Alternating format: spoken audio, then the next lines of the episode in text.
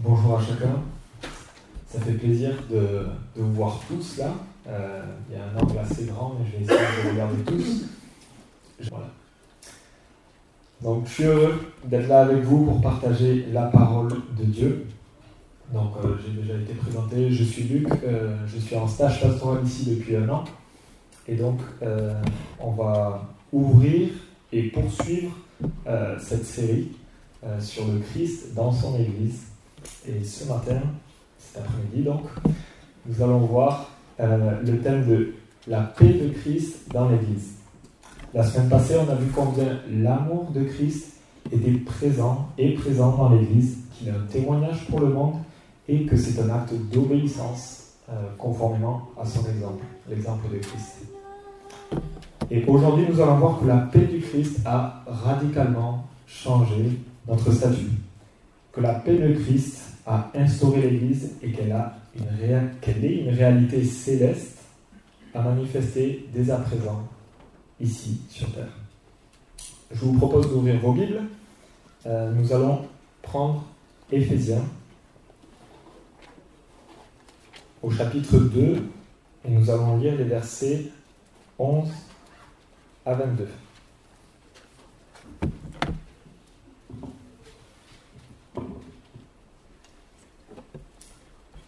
Donc, Éphésiens 2, 11 à 22.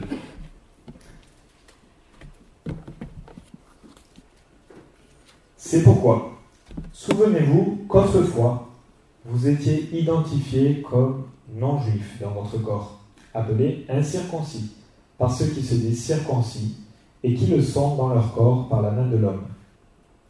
Souvenez-vous qu'à ce moment-là, vous étiez sans Messie, exclus du droit de cité en Israël, étrangers aux alliances de la promesse, sans espérance et sans Dieu dans le monde. Mais maintenant, en Jésus-Christ, vous qui autrefois étiez loin, vous êtes devenus proches par le sang de Christ. En effet, il est notre paix. Lui qui des deux groupes n'en a fait qu'un et qui a renversé le mur qui les séparait, la haine, par sa mort, il a rendu sans effet la loi avec ses commandements et leurs règles, afin de créer en lui-même un seul homme nouveau à partir des deux, établissant ainsi la paix. Il a voulu les réconcilier l'un et l'autre avec Dieu, en les réunissant dans un seul corps au moyen de la croix, en détruisant par elle la haine. Il est venu annoncer la paix à vous qui étiez loin et à ceux qui étaient près. À travers lui, en effet, nous avons les uns et les autres accès auprès du Père par le même esprit. Ainsi donc, vous n'êtes plus des étrangers ni des résidents temporaires. Vous êtes au contraire concitoyens des saints, membres de la famille de Dieu. Vous avez été édifiés sur le fondement des apôtres et prophètes, Jésus-Christ lui-même étant la pierre angulaire. C'est en lui que tout l'édifice, bien coordonné, s'élève pour être un temple saint dans le Seigneur. C'est en lui que vous aussi, vous êtes édifiés avec eux pour former une habitation de Dieu en esprit. Jusqu'ici, la parole de Dieu. Ce qu'on peut voir dans ce texte, c'est que premièrement, il y a un changement de statut pour les non-juifs. Et que ce changement de statut a été opéré par l'œuvre de Christ à la croix, qui instaure la paix entre juifs et non-juifs et en fait un nouveau groupe, l'Église. Et ensuite, on va voir ce que ce changement implique dès maintenant et pour l'éternité, pour cette nouvelle communauté, l'Église de Christ. En gros, dans ce texte, on voit Dieu qui veut nous émerveiller par cette nouvelle communauté que nous sommes tous en Jésus-Christ. Paul écrit cette lettre aux Éphésiens qu'il a bien connue en fait. Il y a passé quelques années là-bas, une dizaine, deux années, mais c'était 10 ans avant de leur écrire, dans cet ordre. Et en fait, la particularité d'Éphèse, c'est que c'est une ville assez cosmopolite. Vous savez, pour la situer aujourd'hui, c'est à l'extrême ouest de la Turquie actuelle, à peu près en face d'Athènes, et c'est une ville portuaire. Donc elle a un accès assez grand sur la Méditerranée et surtout le commerce qu'on peut y faire. Donc il y a des gens qui viennent d'un peu partout. Il y a ceux qui adorent Artémis. Il y avait un grand temple d'Artémis qui était une des 7 merveilles du monde antique. Il y a ceux qui s'adonnent à la magie. On voit qu'il y a un témoignage de ces gens-là en Actes 19 qui jettent leur livre dans un grand brasier. Et puis il y a aussi des Juifs, puisqu'il y a une synagogue où Paul a été annoncé l'Évangile. Bref, c'est un centre assez cosmopolite, multiculturel. Et Paul écrit à ses chrétiens, aux saints qui sont à Éphèse. Et comme dans beaucoup d'églises, on a 2 types de chrétiens. Ceux qui sont issus du judaïsme et ceux qui sont issus d'ailleurs. Ceux qui sont issus du judaïsme, on les appelle les judéo-chrétiens, et ceux qui sont issus du paganisme, donc c'est-à-dire tout le reste, on les appelle les pagano-chrétiens. Et je vais employer plusieurs fois ces termes, donc ne vous perdez pas. Judéo et pagano. Et puis ce qu'il faut savoir aussi, c'est qu'il y a il y a du mépris en fait entre ces 2 groupes. Précisément, les judéo méprisent quelque part les nouveaux chrétiens, les paganans, ceux issus du paganisme. En effet, d'après la loi, un juif ne peut pas manger avec un non-juif, ni entrer dans sa maison, ce qui sous-entend qu'ils partageraient un repas ensemble. Juste avant, dans la lettre, Paul vient d'expliquer clairement que le salut est accordé par grâce, que c'est un don de Dieu, et nous l'avons rappelé encore. Cela ne vient pas de nous, et encore moins de notre nationalité, de notre identité. Mais Paul a besoin de leur rappeler quelque chose, de leur expliquer quelque chose de nouveau. Et nous aussi, ici à Rennes, on peut constater qu'on est bien différents. On a peut-être une majorité de Bretons dans l'église, peut-être qu'il y a des Picards, peut-être qu'il y a, enfin c'est sûr, il y a au moins un sudiste, mais il y a aussi des Alsaciens, il me semble. Et puis même, au-delà de la France, il y a plusieurs nationalités qui sont représentées. Des Américains, des Anglais, des Malgaches, des Indiens. Peut-être pas ce matin, je ne sais pas, je n'ai pas vu tout le monde. Mais il y a une grande diversité de nationalités. Et même au niveau des professions, on a des professeurs et puis des élèves, on a des étudiants, on a des médecins. On a ceux qui savent comment fonctionne un ordinateur et ceux qui, comme moi, ne savent pas trop l'utiliser. On a ceux qui étudient pour devenir ingénieurs et ceux qui travaillent dans l'artisanat. On est très différents. Et même sur le plan familial, il y a des grands-parents, quelques-uns. Il y a des parents, des futurs parents. Il y a des célibataires. Il y a des jeunes couples. Il y a des ados, des enfants qui sont là-bas pour qui on a prié. Donc on voit en fait qu'on a beaucoup de différences, beaucoup de diversité. Certains peut-être aiment le sport, d'autres la lecture, d'autres tout à la fois. Tout ça pour dire que quand on regarde, et je vous invite à regarder autour de vous maintenant, est-ce que votre voisin, vos voisins vous ressemblent ? Alors certains sont en famille, donc ça force un peu la donne. Ce qu'on peut constater, c'est que toutes ces différences peuvent causer des tensions, des incompréhensions, tout simplement. On ne parle pas le même langage. Peuvent du coup causer des froids. Et là, dans le contexte, il y avait un grand froid entre judéos et paganaux. Une séparation nette entre ces 2 groupes. Et Paul vient en quelque sorte expliquer aux Éphésiens qu'en Christ, cela n'a plus lieu d'être. Pourquoi ? Car il est notre paix. Et c'est ce qu'il développe dans le cœur de ce passage. Mais avant, il s'adresse là, des versets 11 à 13, aux pagano-chrétiens. On va le relire. « C'est pourquoi, souvenez-vous qu'autrefois vous étiez identifiés comme non-juifs dans votre corps, appelés incirconcis par ceux qui se disent circoncis et qui le sont dans leur corps par la main de l'homme. Souvenez-vous qu'à ce moment-là, vous étiez sans Messie, exclus du droit de cité en Israël, étrangers aux alliances de la promesse, sans espérance et sans Dieu dans le monde. » On voit là, dans ces deux versets, deux choses différentes. Premièrement, il y avait une séparation sociale.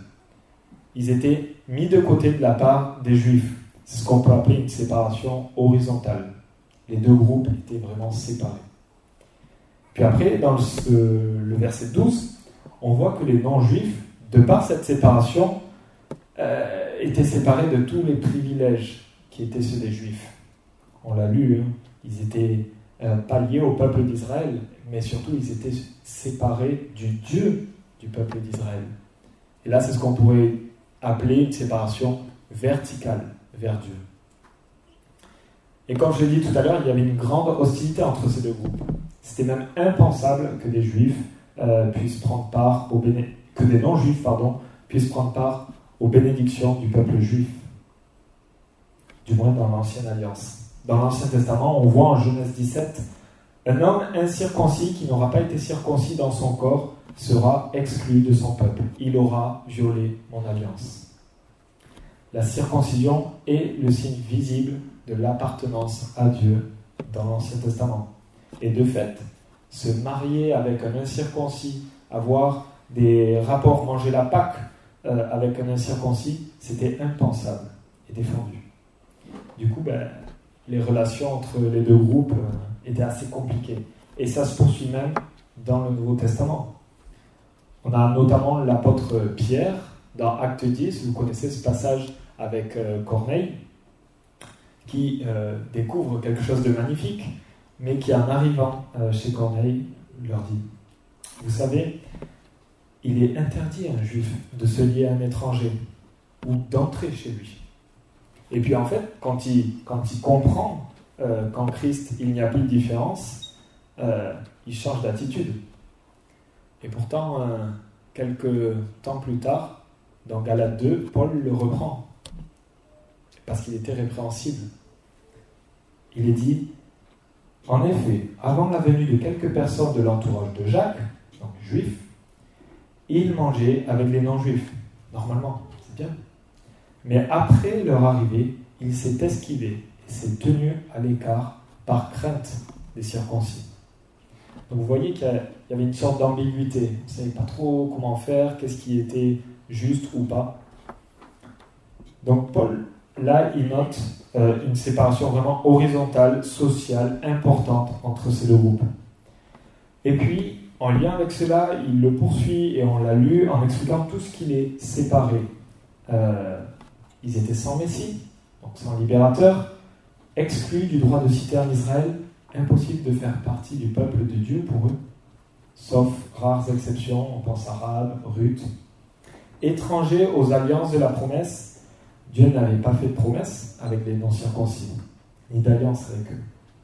Sans espérance, ça c'est un peu la somme des trois, pas de libérateur, pas de peuple, pas de promesse, pas d'espérance. Sans Dieu dans le monde. À savoir sans le Dieu d'Israël, parce que évidemment, pagano, c'est paganisme, donc c'est souvent polythéisme, donc il y avait plusieurs petits dieux, plusieurs faux dieux, mais ils n'avaient pas de relation avec le seul vrai Dieu. Donc là, la séparation est autre. En plus d'être séparés avec ce groupe, ils étaient séparés de ses privilèges. Et ce qui est fort, quand on voit cette séparation déclinée en deux étapes, c'est que, en fait, ça prenait tous les plans. Tous les plans. Mais ce qui est encore plus fort, c'est de voir ce qui suit. Mais maintenant, en Jésus-Christ, vous qui autrefois étiez loin, vous êtes devenus proches par le sang de Christ. Ici, on voit un changement clair et radical. C'est juste fou. Autrefois, loin, maintenant, proche. Dans un verset, on a un changement, mais je pense qu'il n'aurait jamais réfléchi à un tel privilège. Mais en Christ, c'est possible. Mais comment cela s'est opéré? Comment ce changement a été rendu possible? La suite du verset nous dit « par le sang de Christ ». Quand on constate ce qui les séparait, ce n'était pas un fossé, c'était bien plus. Sur le plan social et religieux, tout les séparait. Et si on revient à nous ici, à Rennes, c'est un peu pareil. Si on enlève Christ de l'équation, qu'est-ce qu'on fait là? Qu'est-ce qui nous rassemble? Nous sommes très différents. Tout nous sépare dans un sens, si ce n'est qu'on habite à Rennes. Et simplement, par la mort de Jésus-Christ, par son sang, cette séparation, c'est de l'histoire ancienne pour ceux qui sont en Jésus-Christ. Voilà pourquoi il est notre paix. Voilà pourquoi, comme on l'a dit et vu en Romains, on n'a rien à craindre. Si Dieu est avec nous, qui sera contre nous? Là où il y avait de la distance, de la séparation, il y a une œuvre de réconciliation opérée par la croix de Jésus-Christ. Je ne sais pas qu'est-ce que ça vous évoque, mais c'est juste un tournant de l'histoire biblique magistrale. Je pense qu'on n'a pas vécu comment c'était avant pour rester là tranquillement, assis et dire ça paisiblement. C'est vraiment quelque chose, un point culminant de la révélation biblique. Voyons la suite du texte à partir du verset 14. Et on va voir un peu, Paul décline comment ça se passe. Toute l'animosité qu'il pouvait y avoir entre ces deux groupes, les paganos et les judéo-chrétiens, est annihilée par le sang de Christ. Et c'est ce que dit le texte en suivant avec un changement de pronom logique. On passe de vous, paganos, à nous, juste chrétiens. Il n'y a plus de groupe. On voit avec la suite du texte les effets directs de la croix dans cette œuvre de réconciliation. Mais pas que.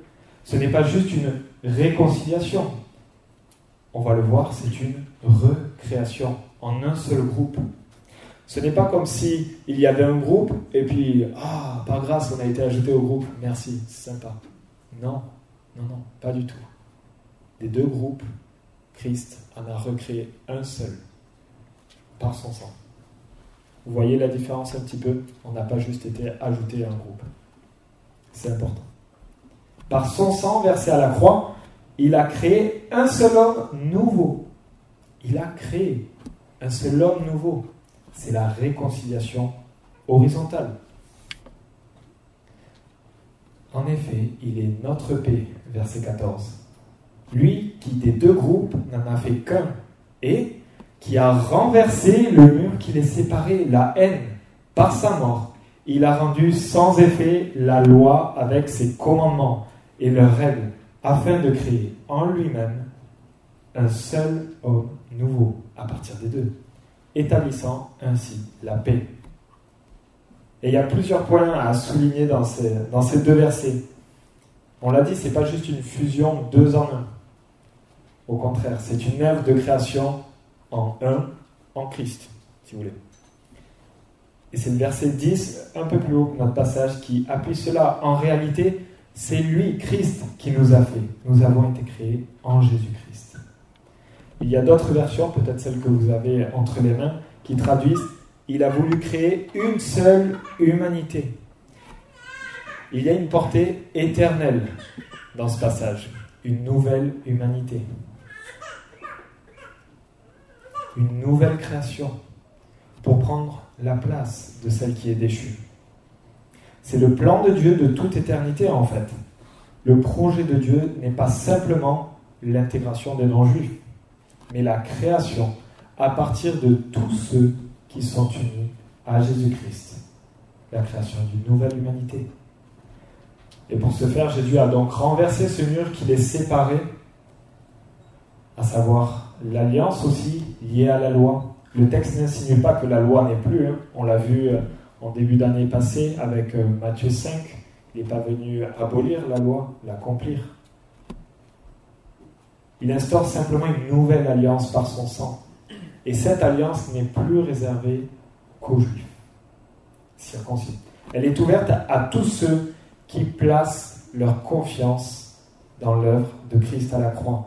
Je le répète parce que c'est une grâce. Elle est ouverte à tous ceux qui placent leur confiance dans l'œuvre de Christ à la croix.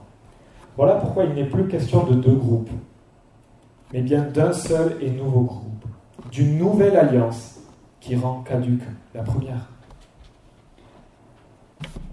Quand on pense à cela, au privilège qui est le nôtre, on peut juste constater que c'est énorme.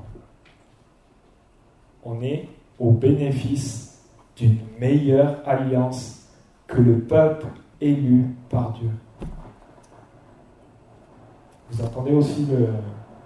Bon, je suis désolé, j'espère que vous entendez au moins le principal. Plus de haine entre ces groupes. Christ les unit par son sang et instaure la paix. Si vous regardez début du verset 14 et fin du verset 15, c'est la paix qui englobe ces deux versets. C'est vraiment la grande nouveauté. Il est notre paix. Le texte nous dit que le mur qui les séparait, c'est la haine. Et je me posais la question en préparant cette prédication. Est-ce que parfois dans l'Église, il n'y aurait pas des projets de construction en cours? Des petits murets. Est-ce que parfois on ne réfléchirait pas à préparer les fondations ou à anticiper les matériaux? Pas un mur infranchissable. On peut toujours faire l'effort, mais quand même un mur qui délimite bien qu'on n'est pas tout à fait pareil. Si Christ a abattu le grand mur qui séparait ces deux groupes, entreprenons-nous d'abattre à sa suite les petits murs que nous érigeons. Car nous sommes, selon l'exemple de Jésus, des ambassadeurs de paix. Et on va y revenir plus tard. Et là, on peut voir donc une paix horizontale entre ces deux groupes que Christ a instaurée. Mais l'œuvre de Christ va bien au-delà. Elle ne se limite pas qu'à ça. La suite nous passage de la paix verticale, la réconciliation verticale, celle avec Dieu. Celle-là, elle est bien plus importante et elle correspond aux Juifs et aux non-Juifs. Il a voulu réconcilier l'un et l'autre avec Dieu, en les réunissant dans un seul corps au moyen de la croix, en détruisant par elle la haine. Il est venu annoncer la paix à vous qui étiez loin et à ceux qui étaient prêts. À travers lui, en effet, nous avons les uns et les autres accès auprès du Père par le même esprit.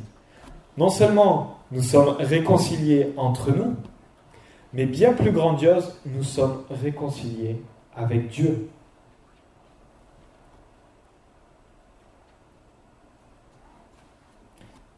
Le texte dit l'un comme l'autre, ce qui sous-entend que les Juifs n'étaient pas réconciliés encore avec Dieu seulement sur la base du judaïsme. Ils ne le pouvaient pas sans l'œuvre de Christ. Et Paul en parle un peu avant dans ce même chapitre.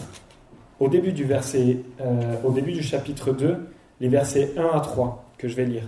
« Quant à vous, vous étiez morts à cause de vos fautes et de vos péchés que vous pratiquiez autrefois conformément à la façon de vivre de ce monde, conformément au prince de la puissance de l'air de l'esprit qui est actuellement à l'œuvre parmi les hommes rebelles. » Là, il est question des non-juifs. « Nous tous, les juifs, nous étions de leur nombre. Notre conduite était dictée par les désirs de notre nature propre, puisque nous accomplissions les volontés de la nature humaine et de nos pensées. Et nous étions, par notre condition même, destinés à la colère, tout comme les autres. » Vous avez vu encore l'utilisation du « nous » et du « vous ». Paul, judéo-chrétien, reconnaît « nous étions de leur nombre ». Il n'y a pas de privilège particulier pour les judéo-chrétiens. pas de meilleure place, si ce n'est, il faut le noter, et c'est ce qu'on voit en Romains, le privilège d'avoir eu la connaissance de la parole de Dieu bien avant les non-juifs. Puis Paul utilise, à la suite, au verset 17, non, au verset 15, pardon, il utilise l'image d'un seul corps. On a la première image d'un groupe, d'une communauté de membres, comme il l'a déjà fait avec un seul homme nouveau. Et c'est encore et toujours au moyen de la croix de Christ. C'est Christ qui opère cette réconciliation, qui instaure la paix avec Dieu notre Créateur. Est-ce qu'on connaît l'œuvre de Christ, on connaît la croix, on la présente régulièrement, mais est-ce qu'on prend conscience, est-ce qu'on considère la croix avec tout ce que cela implique? Est-ce que ça change réellement pour nous? Il n'y a plus de séparation entre Dieu et nous tous. Il y avait bien plus qu'un mur, bien plus qu'un fossé. C'était une éternité qui nous séparait. Tous ont péché et sont privés de la gloire de Dieu, nous dit Paul dans sa lettre aux Romains. Même pour l'ancien juif, c'est un changement. Eux qui n'avaient accès à Dieu qu'une fois par an, et ce par l'intermédiaire du sacrificateur, ont en Jésus-Christ, eux aussi, un accès direct et illimité auprès du Père. Et il y a encore là une référence à Ésaïe 57, avec ce verset 17, et ces termes près, loin, vous l'avez déjà noté au verset 13. Je lis dans Ésaïe 57. « Je, le Très-Haut, ferai naître la louange sur leurs lèvres. Je donnerai la paix, oui, la paix à celui qui est loin et à celui qui est près, dit l'Éternel, et je les guérirai. » Donc on voit que ce n'est pas un plan nouveau que Dieu a mis en place rapidement parce qu'il a été pris au dépourvu par la tournure des événements. Dès l'Ancien Testament, il avait pour projet de se créer, de faire naître un peuple d'adorateurs avec ceux qui sont près et ceux qui sont loin, désormais tous réunis en Jésus-Christ. Et regardez le verset 18, comme il récapitule ça magnifiquement en mettant en lumière chaque personne de la Trinité, toutes impliquées dans ce projet. À travers lui, en effet, nous avons les uns et les autres accès auprès du Père par le même esprit. Le sacrificateur de l'Ancien Testament est remplacé par Jésus-Christ, qui est à la fois sacrifice et sacrificateur, comme nous le rapporte Hébreu. La promesse faite à Abraham en Genèse 12, les nations, les familles, Père de nombreuses nations, est accomplie. Et cela par le même esprit. Jamais, je pense, le plus grand rêveur ou le plus grand utopiste du monde aurait pu planifier quelque chose d'aussi beau, d'aussi grandiose. Franchement, ça laisse sans voix. On ne peut que répondre « Merci, merci mon Dieu ». Maintenant qu'on a vu le développement un petit peu de ce projet merveilleux, on peut se poser une question simple. Qu'est-ce qu'on en fait? Qu'est-ce qu'on en fait? Est-ce qu'on jubile en attendant son retour dans notre coin? Est-ce qu'au contraire, on va verrouiller le groupe comme si c'était une offre limitée aux 144 000 premiers qui souscrivent? Tout à l'heure, je vous parlais de l'idée d'être ambassadeur de paix, mais ce n'est pas mon idée. C'est ce que dit 2 Corinthiens 5.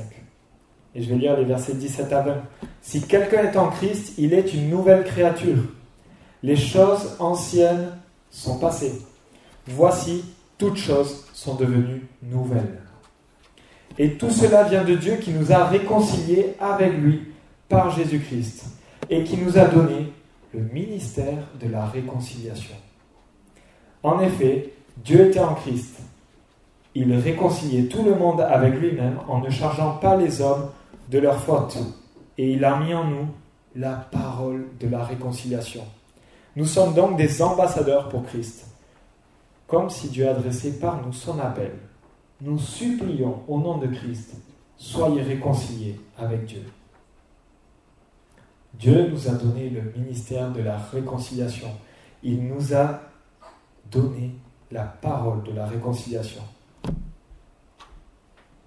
C'est excellent, n'est-ce pas? On est béni en Christ.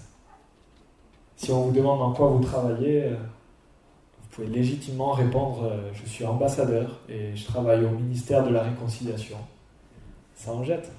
Je ne suis pas sûr que la personne comprenne exactement à quel état vous êtes rattaché, mais c'est une réalité.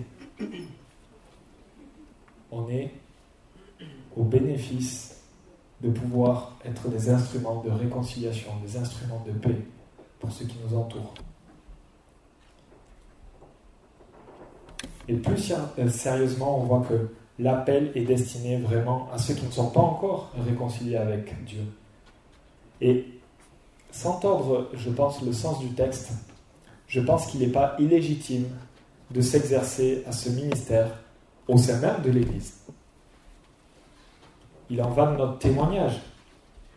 Vous imaginez, bon, pas ici parce qu'on ne se réunit pas ici régulièrement, mais si nos voisins à la touche, quand ils nous voient sortir, ils arrivent à distinguer clairement des groupes qui s'évitent et qui après ces mêmes groupes vont leur parler de la paix de Christ dans l'Église. Ça sonne faux. Apprenons à pardonner et à cultiver la paix déjà entre nous. Vous savez, c'est un peu comme la parabole du serviteur qui devait 10 000 sacs d'argent. On retrouve ça dans Matthieu.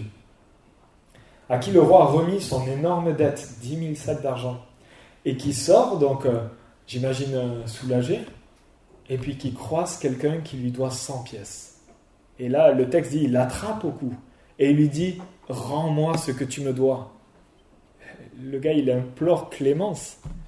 Il dit, non, tu vas en prison et tu me rembourses jusqu'au dernier centime. On lui ressemble un peu lorsqu'on refuse de pardonner à quelqu'un, alors que nous sommes complètement pardonnés en Christ. Prions pour ceux qui nous offensent, et parfois même dans l'Église. Et je profite de l'occasion pour demander pardon. Sincèrement, si j'ai blessé quelqu'un ici, par mes paroles, par mon attitude, si c'est le cas, venez me voir après le culte, on priera ensemble.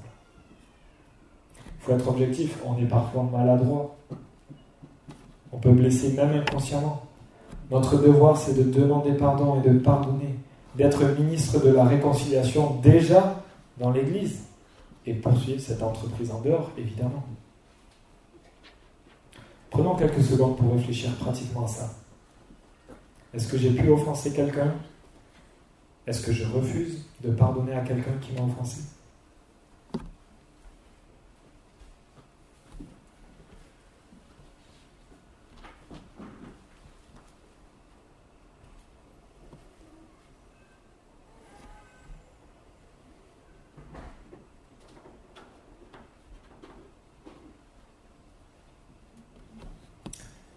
Maintenant qu'on a vu ce qu'implique la croix de Christ, pour notre réconciliation, notre paix, sur le plan horizontal et vertical, Paul nous offre 3 belles images pour finir de ce qu'est ce nouveau groupe. Cette nouvelle création formée de ceux qui placent leur confiance en Jésus-Christ.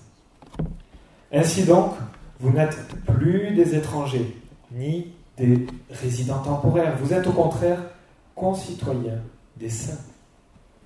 Quel privilège pour ceux qui autrefois étaient exclus du droit de cité en Israël, étrangers. Aujourd'hui, nous sommes concitoyens. Déjà, dans le terme employé par Paul, on voit qu'il s'adresse à une communauté, pas à plusieurs individus isolés. C'est important de le noter pour avoir une idée plus fine de ce qu'est l'Église de Dieu, ou de ce qu'elle devrait être. Puis il rajoute une image encore plus forte. Non seulement votre citoyenneté a changé, mais votre famille est nouvelle. Et ça résonne différemment pour ceux qui ont vécu dans une bonne famille, entre guillemets, ou ceux qui ont eu des difficultés de famille. Nous sommes membres de la famille de Dieu. Vous imaginez, non seulement on nous donne la citoyenneté des saints, mais en plus, on nous inscrit sur un gigantesque livret de famille de Dieu. La notion de proximité, d'amour, de solidarité, de sécurité, de paix que doit nous procurer une famille normale de base, mais en bien plus grandiose. C'est Dieu, le chef de famille. Dieu est notre Père. Nous sommes tous frères et sœurs, co-héritiers avec Christ. C'est une vérité à portée éternelle. Et pourtant, le texte nous dit « Vous êtes ». C'est déjà acté, c'est déjà. Autrefois sans Dieu, et maintenant, grâce à Christ, ce Dieu qui était loin est notre Père. Vous vous rendez compte du privilège, de la paix et de la sécurité de connaître ce Dieu comme son Père ? On est déjà plus que privilégiés par ces deux images de qui nous sommes en Christ. Ce sont des changements radicaux et merveilleux. Mais la dernière image qu'utilise Paul est certainement une des plus belles pour parler de l'Église. C'est l'image du temple, de l'habitation de Dieu. Regardons ensemble. « Vous avez été édifiés sur le fondement des apôtres et prophètes, Jésus-Christ, lui-même, étant la pierre angulaire. C'est en lui que tout l'édifice, bien coordonné, s'élève pour être un temple saint dans le Seigneur. C'est en lui que vous aussi, vous êtes édifiés avec eux pour former une habitation de Dieu en esprit. » Si on regarde toutes les prescriptions que l'on trouve dans l'Ancien Testament pour la construction du tabernacle ou pour la construction du temple réalisé par Salomon, on constate qu'on ne néglige pas les détails. Et je dois avouer que quand j'en arrive là dans ma lecture, je trouve le temps long. Il y a une dose d'informations que j'ai du mal à digérer. Des fondations aux détails décoratifs, en passant par le nombre de colonnes, les dorures en tout genre. En fait, il y a une bonne proportion du texte qui est destinée à la construction de l'endroit où Dieu devait résider. Le temple devait être saint pour accueillir le Saint des Saints. Il n'y a qu'à constater les rituels, la dédicace ou toutes les précautions pour en faire le service. Et on se rend compte que c'était tout, sauf improvisé. C'était pas fait à la légère. Au contraire, tout est réfléchi. Et là, que voit-on ? Que le temple où Dieu habite, et ce pour l'éternité, c'est nous. C'est l'Église. Avec nos défauts, nos imperfections, aujourd'hui, nous sommes, grâce à Jésus-Christ, l'habitation de Dieu. Et cela a évidemment une portée éternelle. 1 Corinthiens 3, au verset 16, nous dit « Ne savez-vous pas que vous êtes le temple de Dieu et que l'Esprit de Dieu habite en vous ?» Franchement, quand on relit ce passage, des fois, moi j'ai envie de me pincer pour vérifier si c'est bien vrai. Est-ce qu'on est conscient que c'est la réalité ? C'est ce que dit la parole. Et le verset 22 conclut comme le verset 18, ces magnifiques images, en manifestant les trois personnes de la Trinité et en nous répétant que c'est réellement la finalité de l'Église, de former une habitation de Dieu. C'est en lui que vous aussi vous êtes édifiés avec eux pour former une habitation de Dieu en esprit. Jean, dans Apocalypse 21, les trois premiers versets, nous donne une idée de la vision qu'il a de cette vérité. Je lis dans Apocalypse. Puis je vis un nouveau ciel et une nouvelle terre, car le premier ciel et la première terre avaient disparu et la mer n'existait plus. Je vis descendre du ciel auprès de Dieu, la ville sainte, la nouvelle Jérusalem, préparée comme une mariée qui s'est faite belle pour son époux. J'entendis une voix forte venant du ciel qui disait « Voici le tabernacle de Dieu parmi les hommes, il habitera avec eux. Ils seront son peuple, et Dieu lui-même sera avec eux. Il sera leur Dieu. » On retrouve premièrement l'idée de quelque chose de nouveau, une nouvelle création, un nouveau ciel, une nouvelle terre, puis une nouvelle Jérusalem qui descend auprès de Dieu, préparée pour un mariage. Et une voix retentit et dit « Voici le tabernacle de Dieu parmi les hommes. » C'est d'un temple qu'il est question. Tabernacle, c'est un temple. Il est question de nous, de son Église, préparée pour les noces de l'agneau. Une union merveilleuse. Il habitera avec eux, ils seront son peuple. C'est juste magnifique. Et c'est ce qui nous attend, les amis. Et puis, comme un symbole qu'il est notre épée, le verset qui suit nous dit qu'il supprimera l'hostilité, la peine, le deuil, les larmes, la douleur. Et vous savez quoi? En l'absence de tout ce lot de difficultés, la période qui suit s'appelle la paix. En absence de tout cela, c'est la paix. Et la durée de cette paix, c'est l'éternité. C'est une perspective merveilleuse qui nous attend, c'est vrai. Mais, pourquoi ne pas dès à présent travailler à manifester cette vérité céleste ici et maintenant? Pourquoi tarder? Ça a l'air si bien, vous êtes d'accord avec moi? Dans ces trois images, on voit la solidarité, l'unité et la paix ressortir. Recherchons donc ensemble comment nous pouvons progresser dans ces domaines. Comment l'Église Rennes-Nord peut mieux refléter l'Église décrite par Paul ici dans ce texte d'Éphésiens? Comment pouvons-nous vivre en cohérence avec ces vérités énoncées? Ce qui doit changer dans notre conception de l'Église et ce qui doit changer dans notre implication dans cette communauté. Et puis, ce texte est avant tout là pour nous émerveiller. N'oublions pas de nous émerveiller. Parfois, j'ai l'impression qu'on est un peu blasé de la grâce. N'oublions pas de nous émerveiller de la grâce qui est la nôtre, de la paix dont nous jouissons dès à présent et éternellement en Jésus-Christ. Et effectivement, ne gardons pas cela pour nous. Les gens, en voyant notre Église, ils devraient avoir envie d'en faire partie.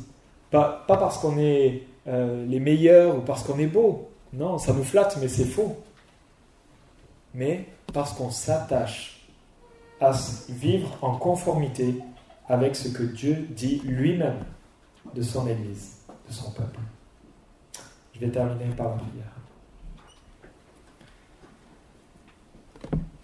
Père éternel, on veut te rendre grâce pour cette grâce que nous avons de t'appeler Père. Merci pour la paix que Christ a instaurée dans l'Église, en nous lavant de nos péchés par son sang et en créant une nouvelle humanité, la communauté des saints. On veut te prier d'utiliser puissamment ta parole pour nous faire vivre en conformité avec ta volonté, avec ton projet. Fais-le pour ta gloire.